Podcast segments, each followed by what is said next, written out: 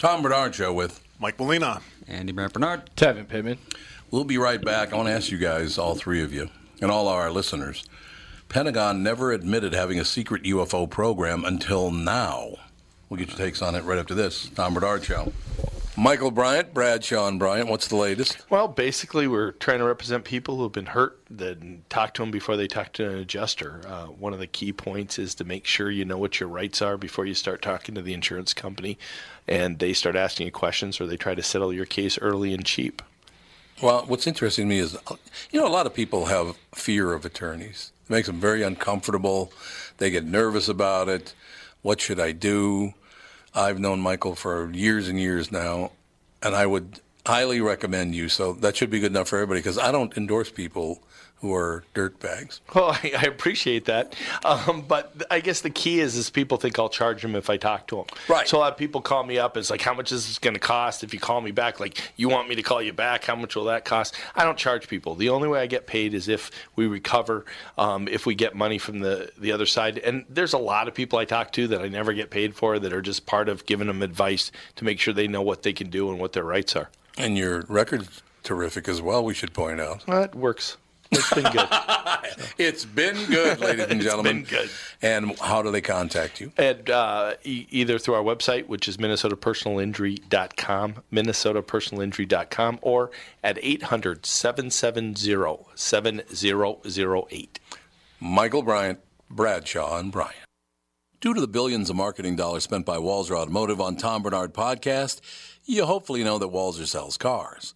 What you might not know is that they also have two full-service collision repair centers in the Twin Cities. They're fully certified by all insurance carriers and can help you navigate all the paperwork if you ever have an accident. But wait, there's more. They've also been in the paintless dent repair business for nearly 30 years and can take those pesky dings out for just a fraction of what traditional bodywork costs. Broken windshield? Walzer Collision is a fleet of full-service mobile glass repair trucks as well. Walzer are pros at body and glass repair, but don't take my word for it. They have an A-plus rating from the Better Business Bureau and a nearly perfect 4.8 Google rating. Check them out at walzercollision.com. Run, Rudolph, you gotta make it to town.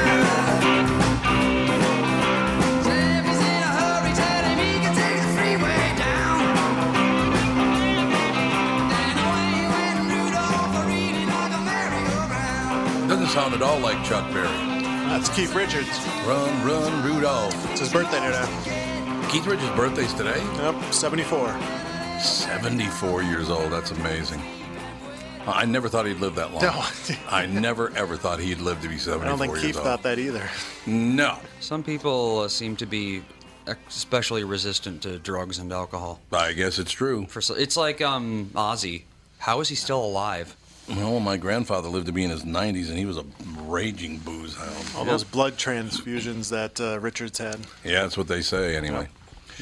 The truth, as they say, is out there. In 2007, former Senator Harry Reid, along with former Senators Ted Stevens and Daniel Inouye, used so-called black money to secretly fund a program inside the Defense Department to study and investigate reports of UFOs, particularly from U.S. military personnel.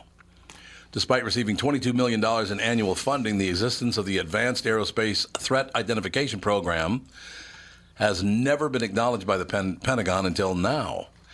The New York Times reports documents from the program describe sightings of aircraft that seemed to move at very high velocities with no visible signs of propulsion or that hovered with no apparent means of lift. The program's former head, Luis Elizondo, describes evidence of beyond next-generation capabilities. At a 2009 Pentagon briefing on the program stated, what was considered science fiction is now science fact. The Pentagon says the program was shuttered in 2012 following the deaths of Stevens and Inouye. But Elizondo says that's not the case. He says the funding may have stopped, but program officials are continuing his work. Elizondo resigned in October over excessive secrecy and internal opposition. He says the existence of things not appearing to originate from a known country is not something any government or institution should classify. Reid maintains the program, parts of which are still classified, as one of the good things I did in my congressional service. It also happened to funnel millions of dollars to Reid's billionaire friend and lobbied for even more security for the program in 2009 due to the exceptional progress it was making on UFOs. So Harry Reid, huh? Millions of dollars to Reid's billionaire buddy. I wonder if Harry got any of that money. Right. Oh, yeah. These politicians are so filthy in, around the world, not just this country, but around the world. Come on, somebody's got to pay. He's got to get trained how to properly ride a bike. Or comb his hair. Yeah. For that matter. Are there any of them that aren't filthy? Probably not. I don't think so. Which is sad, but it is very sad. But I think you're right. I don't think any of these people. I just, oh God. Do you think Amy's like really, really filthy though? Klobuchar. Amy Klobuchar. I think she toes the line. That's what I think about Amy Klobuchar. She probably toes the line and just okay. Well, if that's the way, then that's the way it is, and it's. I could see her being a pushover, but like being really heavily involved. Probably not. Yeah. Now there is a room. I don't know if it's a rumor yet, but there's been some talk about Al Franken not resigning. Yeah, because didn't he not give a final date? He never gave a date. Yeah. So was it a scam from the beginning? Probably. I mean he's got to resign. He said he was going to resign, and now he can't just go, oh, I changed my mind. Yeah, it's probably one of those things he's maybe hoping that it kind of all blows over and people kind of forget about it, and then... Yeah, I don't know. I mean, there are 8 of them now, aren't there? There are 8 women that said he did untoward things. Look, I do agree with the fact that... And I defended his position or his situation from the very beginning. I don't like Al Franken. Matter of fact, I can't stand Al Franken, but I defended his position saying there's no due process here. I mean, the picture... With the woman on the plane, he was out of line, but should you lose your job over being out of line? Because did he actually touch her breasts, or it just looked like he was doing it? It just looked like it. So I don't know. I just think at some point, now we find out, of course, Lisa Bloom, who is Gloria Allred's daughter, is offering money to women to make up stories about having sex with Donald Trump or being sexually assaulted by Donald Trump. So...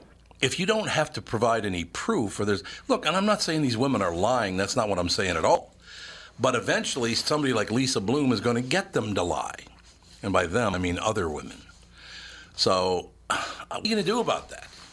Yeah, you can't really do it, and because the people that come forward lying, now that just hurts the credibility of all these other women. And then at the same time, if somebody does come through and lie in today's culture, the instant reaction is always, well, he needs to lose his job or he needs to be fired. And so if somebody's lying, that can ruin somebody's career, but then it also hurts the women that it did happen to, because now they don't want to come out because they're just going to be called liars and whatever else. Right, exactly. So I would assume that there are 4 guys sitting in this room right now. I would assume that women could come forward and say, oh, yeah, he grabbed my whatever, and they don't even have to prove you did it. Right.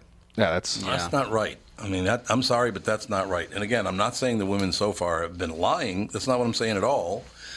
I'm just saying you're going to have due process. But it's too late for Frank, and I'm sorry. You are such a pain in the ass. Well, now apparently some of these senators who were there on day one saying that Franken should resign are now saying, just kidding, I shouldn't have said that. So now there's some of them are saying he shouldn't resign? Yep. So this was a scam from moment one, wasn't it? I think they're just too flighty and knee-jerk reaction-y to do their jobs correctly. Well, and yet they have their jobs anyway. That's probably true. How about just doing your job? That would be good.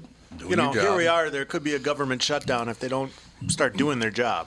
I mean, how hard is that? But they're too busy making petitions and, letters of how virtuous they are. It's like...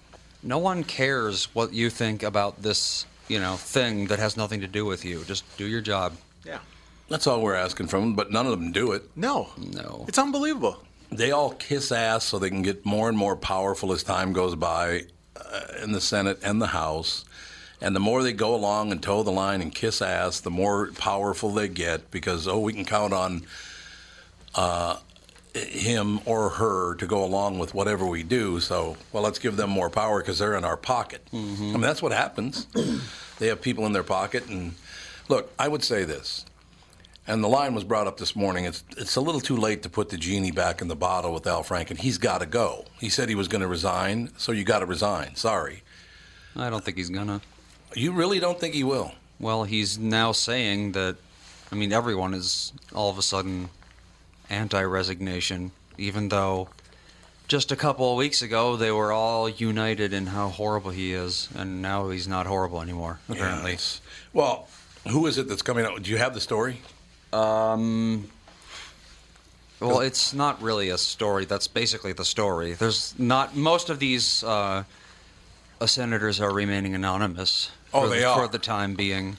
Jeez. But some of them, like Governor Arne Carlson. Arne Carlson. Yeah, he said that a long time ago. He's a puke anyway. Yeah, he said he wished Franken hadn't resigned, which I don't think Franken has resigned, but, you know, whatever. Yeah. Joe Manchin also says that he shouldn't have been called to resign. And then there's a petition that says we support Al Franken. Look, I understand due process, and I agree with due process. By Sylvia Bullitt? Sylvia? Your last name is Bullitt, and you name your daughter Silver? That sounds like a fake name. Yeah, okay. Well, yeah, Sylvia Bullitt does sound like a fake name. You're right about that. I don't know. We'll see. We'll see what happens. But he said he was going to resign, so can you believe anything he says if he doesn't resign? No. I think he said a lot of things. I don't think I could believe anything he says anyways, or he's a politician. So. Exactly. No, so I don't know that, he's got to resign. He said he was going to resign. They already picked his replacement. What are they going to do? Say, sorry about that, Tina. We were just kidding. Probably. Well, they can't do that. Well, they did it to the Tennessee football coach that they tried to hire. Schiano. Yeah, Schiano. So why can't they do it to Franken? What did they do? They hired a football coach that he was an assistant at Penn State. Okay. Ohio State. Penn State back. But he was back in the day. He was was at Penn State during the whole Sandusky scandal. Oh, yeah. Since then, got other jobs, was vetted and cleared of anything. And then when he got hired at Tennessee, the student body protested and threw a big fit. So after they signed the contract, they were like, no, never mind. We're not going to hire you. It's like null and void. And then they were like, oh, man, Schiano, that sounds like a Dago. We can't have him on Tennessee campus. No Italian campus? Yeah. Yeah, I don't know. Do any of these people ever tell the truth about anything? No. I mean, for them to allow him to get up there and say, I will resign in the coming weeks, what does that mean? If you're going to resign, go away. But I did notice after he resigned, all of them lined up to give him a big hug. Like, what is that? Yeah. And here I am, like I said a few weeks ago, defending the guy's right to due process, and they were pulling a scam the whole time. It was a scam the whole time. Isn't that amazing? I don't know what to tell you. I just, these guys and women in Washington get away with whatever they wish to get away with. Like I said, Reid's buddy, big-time billionaire, funneling millions of dollars to his buddy. What are you guys thinking? Yeah. Right? Yeah, there was no red flags at the meeting when, why are we giving your friend billions of dollars to look at UFOs? Exactly. And why? I mean, it just goes on and on and on and on. You have to change the story, Andy. So basically the UFO story isn't that there are UFOs, it's that they were pretending there were to launder money? No, this guy claims there were actually UFOs, or there are actually UFOs. I'd like to see, what they came up with for $22 million a year. I want to hear someone defend it. We should bring the story, bring it back tomorrow when Darkness Dave is here, because I'm sure he's all into that. Yeah, that's true. Why don't we do that when we bring the story up in front of Darkness Dave, because he knows all that kind of stuff. You know what I mean? So like I said, these politicians. I can't think of one politician right now that I would listen to and say they're telling the truth. And with the UFO, why would they keep it a secret? Like, it's not like they're looking into another country where, maybe we have to keep it secret. Like, UFOs, are you scared the aliens are going to hear you and find out? So I feel like a lot of people, there would be a lot of, mass panic if people found out there were UFOs. I don't think a lot of humanity could handle that. Why not? What do they think UFOs are going to do to them? People can't handle their soccer team winning without killing each other. I think if they hear about UFOs, they'll be even more violent about it. Do you think it would cause mass rioting or something? Yeah, probably. Why, though? What good's it going to do to riot just because there are UFOs? I don't know. People riot over literally anything. Well, that's true. That's a very, very good point. We're looking at list of the people that died in the past year. Michael Chamberlain was brought up, 72 years old. He waged a decades-long battle to prove his baby daughter was killed by a dingo in Australia's most notorious case of injustice. We only brought that up off camera or whatever. I thought it was on. Well, yeah. Nope, that was during the break. So, dingo ate my baby guy. He's dead now. Exactly. Tommy Alsop died at 85, a guitarist best known for losing a coin toss that kept him off a plane that later crashed and killed rock and roll stars Buddy Holly, Richie Valens, and J.P. Big Bopper Richardson. He died from complications of a hernia operation. Well, at 85, I mean, he probably just bled out or something. William Peter Blatty died at 89, a former Jesuit school valedictorian who conjured a tale of demonic possession and gave millions the fright of their lives with the best-selling novel and Oscar-winning movie, The Exorcist. He died a year ago already. Yeah, almost. Mike Ilitch, 87, the billionaire businessman who founded the Little Caesars Pizza Empire before buying the Detroit Red Wings and the Detroit Tigers. Boy, there are so ways to make millions of dollars. We are some major losers. Everybody's out there making... And I got to be honest with you, I'm not a huge fan of Little Caesars Pizza. No. No one is. Not since college. Yeah, it's basically for if you want cheap pizza immediately, that's where you go. So it is a college thing? Oh, absolutely, yeah. It's like where people stop on their way back to their dorm. Right, you don't have to order it because it's right there and you don't have to wait for it. Oh, it's right. It's all pre-cooked, isn't it? Yep. Yeah, it's $5, so it's not like you're breaking the bank. So you're not blowing a ton of dough on everything. I suppose. I need the next page, Andy. You don't care about Norma McClurgle Gorgle? I have no idea who that is. All right, then. I have no idea who that is. Let's see, who else we got? Moon Murders, Stanislav Petrov. Actually, there's nobody all that interesting on that deal. There's a lot of people who you've never heard of that died during this year, 2017. Well, I know Stanislav Petrov, the story behind him. Basically, the USSR government said... fire a nuclear missile because they their system said that a nuclear missile was coming towards them. Oh, I remember that, yeah. But it was false. So he basically, if he had fired the missile like he was told to, it probably would have been World War III. But instead he thought, no, let's wait and see, and there you go. He died at 77. Yep. So he made a great decision, and then he croaks at 77 anyway. Fresh Kid Ice. Fresh Kid Ice, where's that? This. Oh, Christopher Wong Won. Oh, a guy in 2 Live, 53. He's only 53 years old. Fresh Kid Ice. He was a founding member of the Miami hip-hop group 2 Live Crew, whose sexually explicit lyrics triggered a national debate over the legal limits of artistic freedom. What did he die of? Christopher Wong Won. Doesn't say. We'll be back. Tom Bernard Show. MyPillow is the holiday gift that keeps on giving. Long after the bath and body soaps have washed down the drain and the new treadmill has been turned into a clothes rack, your MyPillow gift will be guaranteeing your friends and family a great night's sleep. Buy one MyPillow and get one free online with my code KQRS or call my special offer number at 800-694-2056. Buy one, get one at MyPillow.com, keyword KQRS, or call 800-694-2056.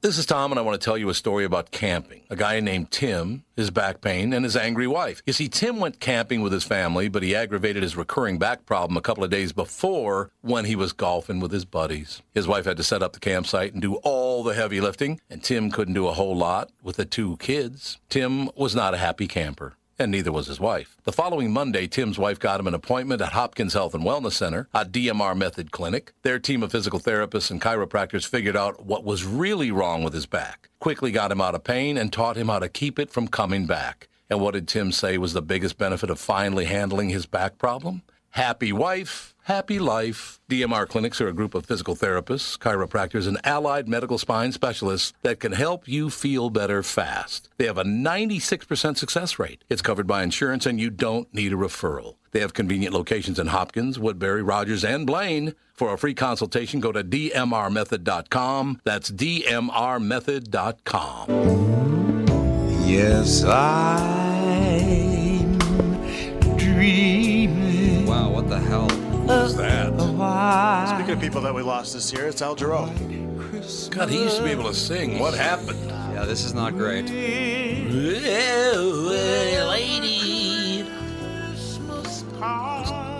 Well, that's a shame. It is a shame, unfortunately. Al Jarreau, how old was he when he died? 70s, you gotta be. It was around Alex's birthday, I remember. No, that's right, yeah. How do you... Oh, there it is. Jarreau. All Frenchy. E-A-U. Frenchy-like. He was 76. 76 years old. An Amtrak train making its first run on a new route derailed near Tacoma Monday morning, spilling train cars onto a busy interstate. A spokesman for the Pierce County Sheriff's Office reports 6 fatalities, all of them train passengers. So it was 3 when the show began today, but now we're up to 6 people that have died, unfortunately. Scores more were injured, including motorists. KOMO reports, K-O-M-O, reports that nearly 80 people were taken to local hospitals and some were in critical condition. The train derailed just before 8 a.m. local time Monday, about 40 miles south of Seattle, closing all southbound lanes of Interstate 5. The cause remains under investigation. Train 501 derailed on its inaugural run on a new route, having left Seattle for Portland at 6 a.m. The train was making use of a new bypass, and a local mayor had warned earlier this month about potential accidents, as recounted in this story. The bypass was intended to help trains avoid slow curves and single-track tunnels along the previous route. Amtrak says 78 passengers and 5 crew members were aboard the train. There are people who seem to have concussions, one passenger tells a Seattle newspaper, of a medical tent at the scene. There's a lot of blood on their faces. So the local mayor said, hey, we got some problems here, and they didn't listen to him. Okay, so it goes over, so yeah, it's not like a car could have caused this. No. It goes over the interstate. I'm guessing they just did a crappy job of welding it or something. Building it. Yeah. Well, Andy, they only spent $800 million on it, so why should they have done a good job? How can something like that... It's like, what, 20 feet of metal? How can it cost $800 million? Well, there is that. I don't know either. I have no idea. It's got to be the labor. It's all labor? Yep, all labor. You think it's because it's union labor? They cost $1 million an hour each? Well, in Washington, they're big into that anyway, that whole state of Washington. That's true. Remember, they're the ones that kicked in that $15 an hour at first, and they're having it's a disaster out there, but nobody will admit it. So it is what it is. So this is the Tacoma bypass. I'm going to see if they have like a... Because the $800 million, that can't just be the bypass. No. Too busy lighting up on weed. Well, let's not be ripping recreational geef down here. Although I don't like that marijuana. I don't like sativa. I like indica. It puts me to sleep. I sleep quite well. I don't know which one I had, but I didn't like it. Sativa is the one that gets you high. I didn't feel high or relaxed. I just felt like my brain was resetting every 2 seconds. Yeah, that's sativa. That would be sativa that does that. I was trying to, just think, but every 2 seconds, all of a sudden, my train of thought would just end, and then I would have to start again. And I was like, I really don't like this at all, so I'm just going to go to bed. Well, that's not a bad plan. Yeah. I was like, I think I'll just wait until this is over, because it's unpleasant. The Dow, just a couple hours ago, recorded a major milestone. What is that? What's 25,000? Yeah, 25,000. Unbelievable. President Trump will likely be trumpeting his stock market milestone. A Monday morning surge of 200 points by the Dow Jones Industrial Average up 5,000 points for the year, a first in its 121-year history, reports CNBC. In fact, the market's previous record for an annual point gain was just 3,472 in 2013. Man. Meanwhile, the street notes that the NASDAQ crossed the 7,000 mark for the first time on Monday, with investors seemingly happy about that the GOP plan is on the brink of approval. For the year, the Dow is up 25.6%. That's scary to me, because if it's up 25.6%, it certainly could drop 15% without much of a, I don't know. Well, then it would still be up 10%. It still would be, exactly. While the S&P 500 is up 20.3%, the NASDAQ 28.6%, the Dow is trading at 24,816 just before 1 p.m. Eastern time, so it went above 25,000 and dropped back down. No, it never got up there. I just was figuring, it's going to be soon. It never got up there? It's probably, based on trends, it's going to be within the next couple days. That'll get over 25,000. Because 5 days ago, it was 24.4. So, yeah, within the next 3 days, most likely. So plus, it has raised interest rates. Yeah, they did. What are the interest rates now? I don't even know. I think it was only a quarter point, but, I think that's the 3rd time they've raised them this year. I don't even know what interest rates means. They're talking about raising it to about a quarter of a point 4 times next year, too. So we shall see how that turns out. It'll be fine. Don't worry about a thing. Federal interest rate, 1.16. Yeah, it was at zero for the longest time. Think about it, like 10 years ago now in 2007, everybody was like, yeah, everything's going well. Well, let me put it this way. When I was, Molina, when I was your age, the interest rate on a home mortgage was 17%. Oh, that's a lot. 17%. No, actually, I was younger than you. I was 23, I think. 23 or 24, maybe. Well, I believe it because we bounced around, not as much as you, but when I was younger, we moved around from house to house, and we finally settled on one. My mom got approved. But, yeah, she paid, like, I remember her telling me this. It was like 17 or 18% interest. and it took her forever to pay it off. And then, unfortunately, she passed away, and then I picked up the payments and paid it off. But, man, I was like... 18%? 18%. And would you see when that was, 17, 18%? Because I think it was around 1970. Here's the... what was it, 76? The chart, yeah. Well, I mean, it was up at 1980. 12.5 in 1974, it looks like. But then it got, in the early 80s. It got up to 19% in 1981.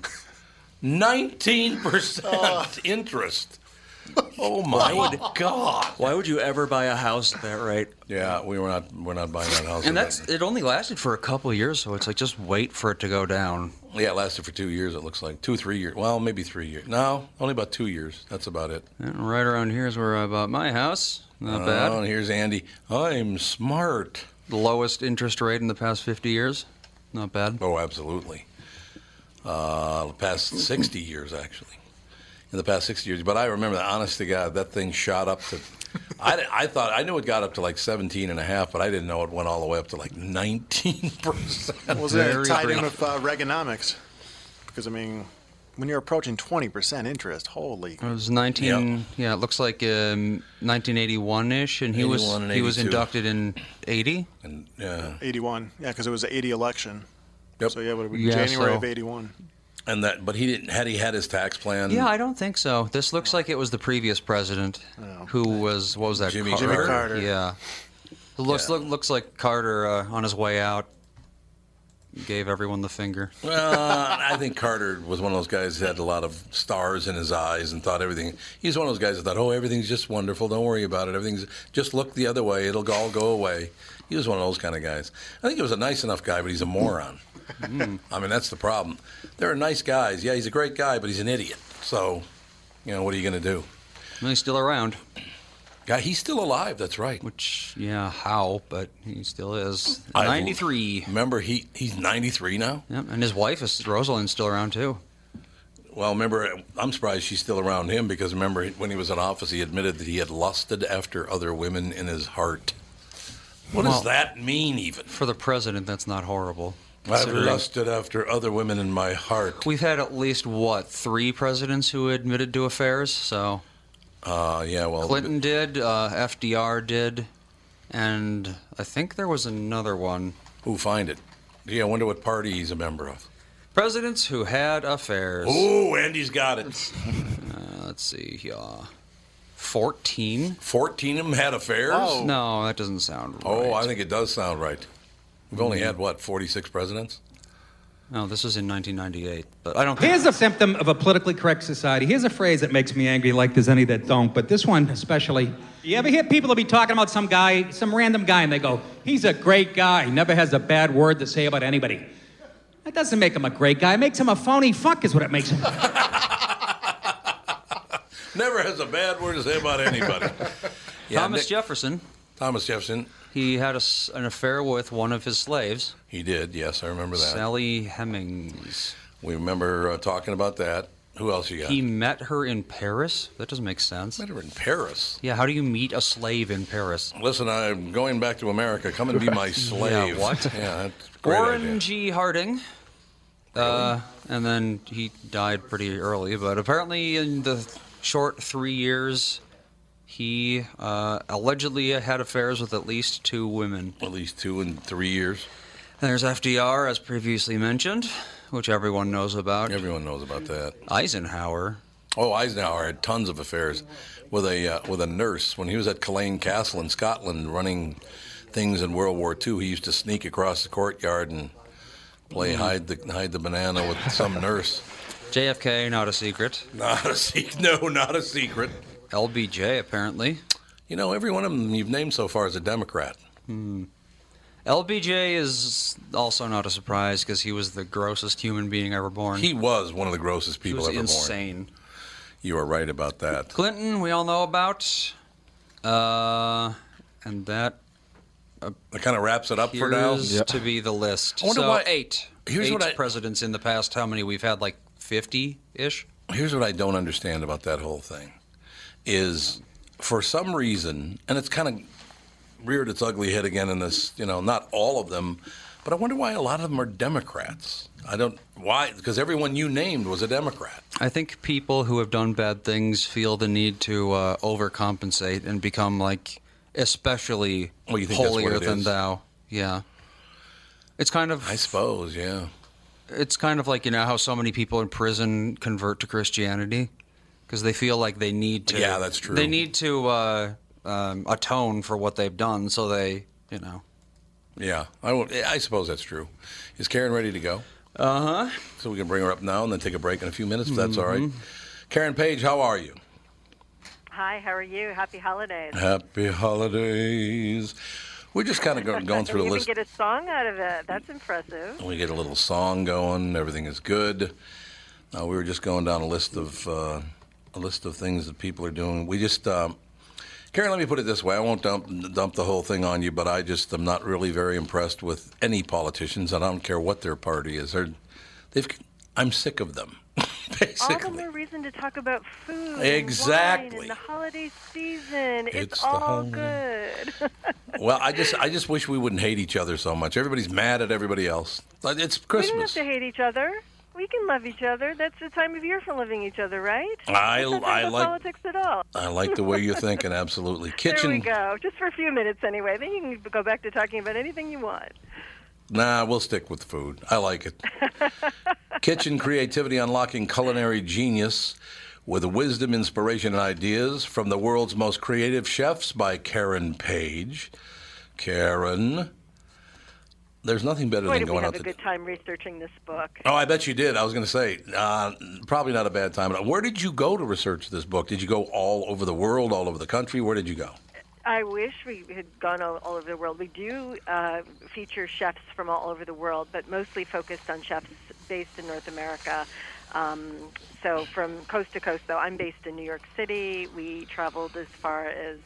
the West Coast, San Francisco, and Los Angeles, and talked to chefs all in between, including Chicago and Minneapolis.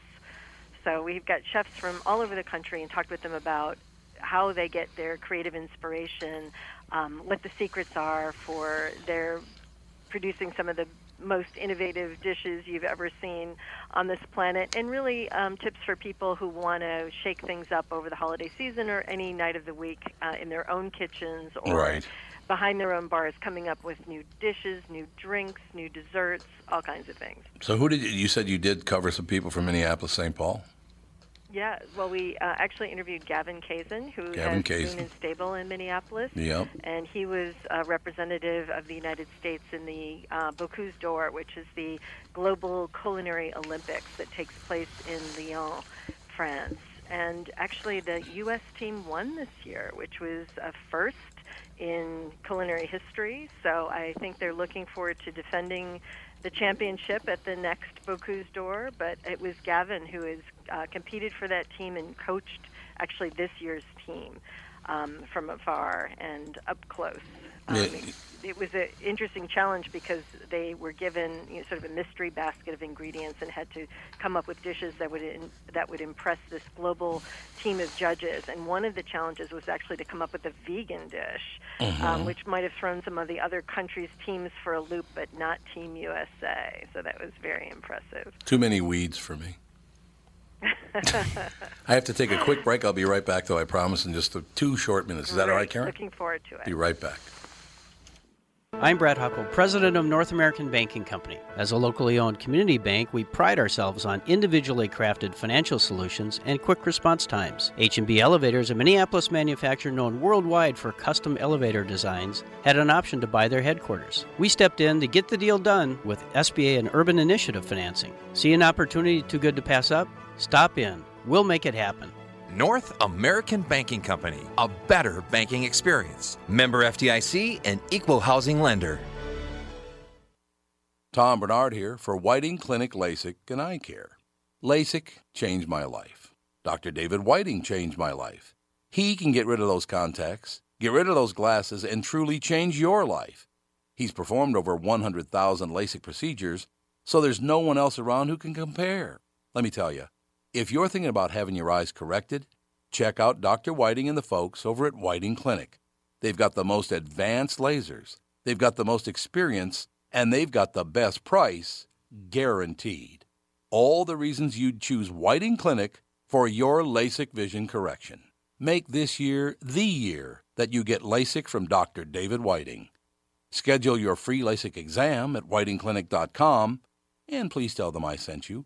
That's whitingclinic.com to take the first step in having clear lens-free vision at Whiting Clinic LASIK and Eye Care.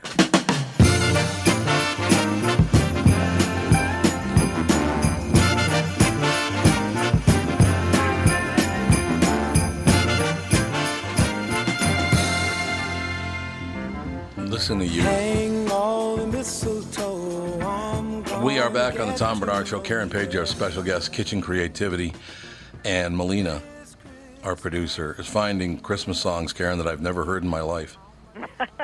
There's so many out there. There are lots of them. You know, I have to ask you a question, Karen, because I was born in Minnesota, and I grew up here, and I've lived in Chicago, and I've lived in New York, and I've lived, you know, a few other places. You're following me around, aren't you? I'm from Detroit, but Chicago, New York. See, but here's what I've noticed. I would tell you that about 30 years ago, in Minneapolis and St. Paul, there were about 3 good restaurants. The restaurant scene here was not good at all, and now it's magnificent. Did that happen across the United States, or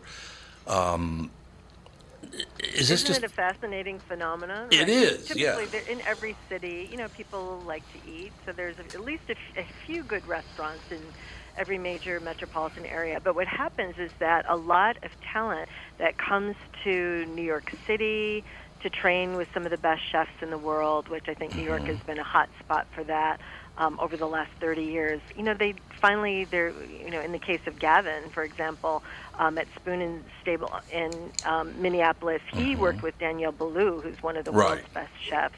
And basically Gavin got to a point where he was running one of Danielle's restaurants. He was the head chef at that kitchen, but, you know, he's got to decide, am I going to open a restaurant in New York City where the real estate is incredibly expensive, it's incredibly competitive, or am I going to go to my hometown of Minneapolis where I can really create, you know, make a name for myself. And I think that that is the same strategy that a number of chefs have chosen, to leave New York City or a major city like, you know, Chicago, and go off to a somewhat smaller market where they have they're a bigger dog in a smaller pond. To mix metaphors, I guess they should be saying bigger fish in a smaller pond. That's fine. Dog in a pond. I think Gavin is so talented, he'd be a big fish in any pond he chose, frankly. Yeah. But I'm glad for your sake that he chose Minneapolis to open up. But, yeah, that's really happening all across the country, where I think great talent is trickling down. It used to be that all the great chefs would go to France to train. Right. And then that evolved into Spain, and now today they're going to Copenhagen. That you can find great cooking all around the world, and thankfully you can find it in much smaller markets than you could before. You know what I really – looking back at my childhood – and I should mention, by the way, I grew up, my family was very poor when I was a kid, so that might be the reason for this. But I remember, because children have their taste buds are acute. But I just remember food not having much flavor when I was a kid. You know, I just don't remember being, but again, Minneapolis, St. Paul was not a great food area until 20 years ago, 15 years ago maybe. Well, Detroit was sort of the same way, which is where I'm from. Mm-hmm. There are maybe a couple steakhouses that were well known. Right. Chefs like Jimmy Schmidt put some, Detroit with I think London Chop House on the map. But now there are chefs who have moved there, and it's a critical mass so that you go and you've got your choice of restaurants to choose from. But I think that chefs today are cooking with a whole host of different flavor profiles from all around the world. It's not just a meat and potatoes place like I think Detroit was when I was growing up there. We're bringing in those influences from all around the world that we've gotten exposed to in our travels, or because the ingredients are being shipped in from all over the world. And so I think it's a much different array of flavors that are available. And that's something that we really covered in our book, The Flavor Bible, talking about how do you work with this whole global palette of flavors, because, food isn't just based on geography anymore. It's really based on flavor and how do you know how to combine things from different parts of the world that haven't been combined before, and how to figure out that they're compatible. Do you think that's a guide that will help any reader to do that? Sure. Do you think the fact that ingredients do travel well now, maybe back 20 years ago, ingredients that aren't from your local, farms or locally sourced in any case, and a lot of people obviously want to focus on locally sourced, and it makes a lot of sense, but do you think other ingredients travel much better than they used to, and that's one of the reasons that you can have great food all across America now? Well, I think at one point not so long ago, there wasn't refrigeration. There wasn't the kind of high-tech shipping that we had, so you really did lose a lot of quality in the time that it took to get ingredients from point A to point B. So I think now with the advent of Federal Express, there was actually a term back in the 1990s calling chefs Federal Express chefs. Oh, yeah. That they were working with ingredients from all over the world and having them flown in at great expense, but there was a market for people willing to pay it because it was new and exciting. And no, I think those are some of those same flavors that we take for granted that are going to be available in any fine restaurant or any serious restaurant town. So, it's interesting how quickly things change, and we get used to it, and then we're looking for, what else is new? What else is new? What else is around the corner? Right. I think that's exactly why we came up with kitchen creativity, to really help to spur cooks, whether they're professional chefs or even just home cooks who are ambitious and don't want to make the same thing on a Thursday night that they just made on Wednesday or Tuesday. And so we really wanted to be able to inspire people to try new ingredients, to understand where the great chefs shop, because a lot of times that's where they get their inspiration, and understand how great chefs season things to taste so delicious that whether it's at home, whether they're cooking at home or at their restaurant, that you can make it taste that delicious in your own kitchen anytime. Karen, it's interesting. There was just an article in the Star Tribune, the Minneapolis newspaper, here in town. There was a story this morning about the fact that grass-fed beef has completely changed the beef industry and the way beef is grown, the way it's sourced. That was just an article this morning that grass-fed beef has changed that world completely. A lot of different changes over the last 10 years in terms of meat consumption in the United States. And I think it's really interesting to see how, in the United States, we were a meat and potatoes country for so many years, and that's really how we defined it, a chicken in every pot, not so long before that.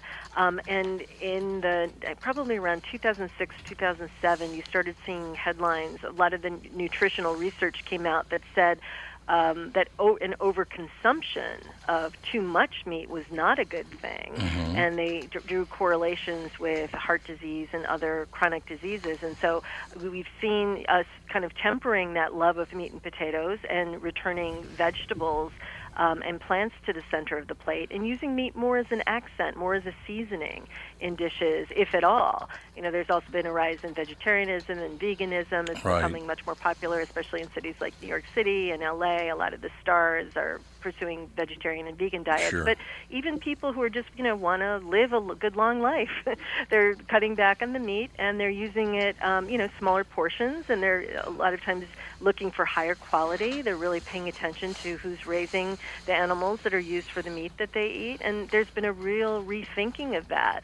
It's been a real change through organizations like Chefs Collaborative have given a lot of thought to that. Even the James Beard Foundation has worked with the Mushroom Board to rethink what's in a great hamburger, and in some cases you can switch out as much as 50% of the meat with something like mushrooms and just end up with a really meaty tasting, really delicious burger that meat eaters love, but using just half as much as you might use otherwise. So it's been a real interesting change of what we're eating and how we're... I think her producer just cut her off. Yep. I thought she was going to be on until 50. What? Oh, is she back? She is. Karen's back? I'm back. Karen, I don't know what happened there, but my throat. Was it something I said? Was it something you said? Well, how much time do I don't want to keep you too long. I thought we were having a good time. Do you have 3 more minutes, or do you have to go? Oh, I'm happy to speak with you for 3 more minutes. Okay, good. I wanted to make sure because I just there were 2 things that you brought up, you made reference to, and now I'm trying to think of what those 2 things were because they were very, very interesting. Right, it's like that discontinuity of conversation. We're just in the midst of it all. You know, oh, it was wonderful because we were talking about. I think we were talking about sources. Oh, I know one question I wanted to ask you is in a city. And so you're in New York, right? I'm in New York City.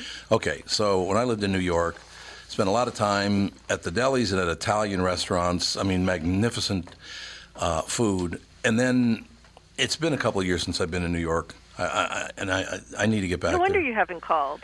I know, Karen. I haven't called you. Say, hey, can I get a table? But I went to a place, Maialino, in the Gramercy Park Hotel. Oh, I love that restaurant. It's phenomenal. Did you have a good time? I had a wonderful time. And my question for you was, how do you go from one of the greatest Italian restaurant cities in the world to putting a new Italian restaurant in the Gramercy area? And it's just phenomenal. To improve on Italian food in New York could not have been easy, but they did it.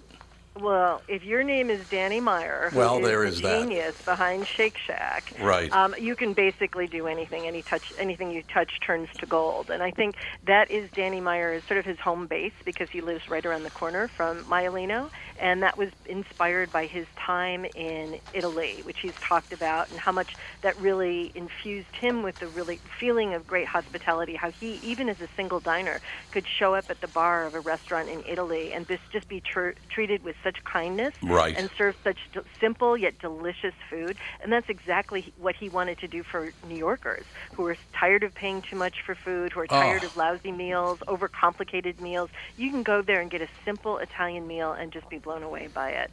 You're 100% correct. It is fantastic. Matter of fact, my lawyer was in New York.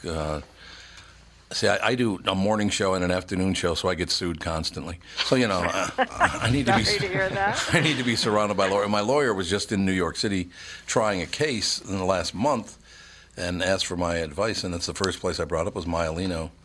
I would, if I still lived in New York, though. I used to live at 20th Street and 2nd Avenue, and I would miss the Carnegie. I'm sorry, but I would. I absolutely would miss the Carnegie Deli.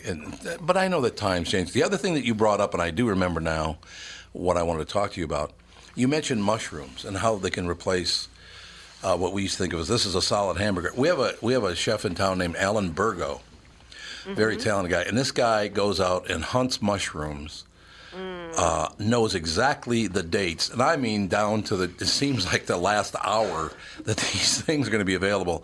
He comes up with so many different kinds of mushrooms, just absolutely delicious mushrooms. So you're right.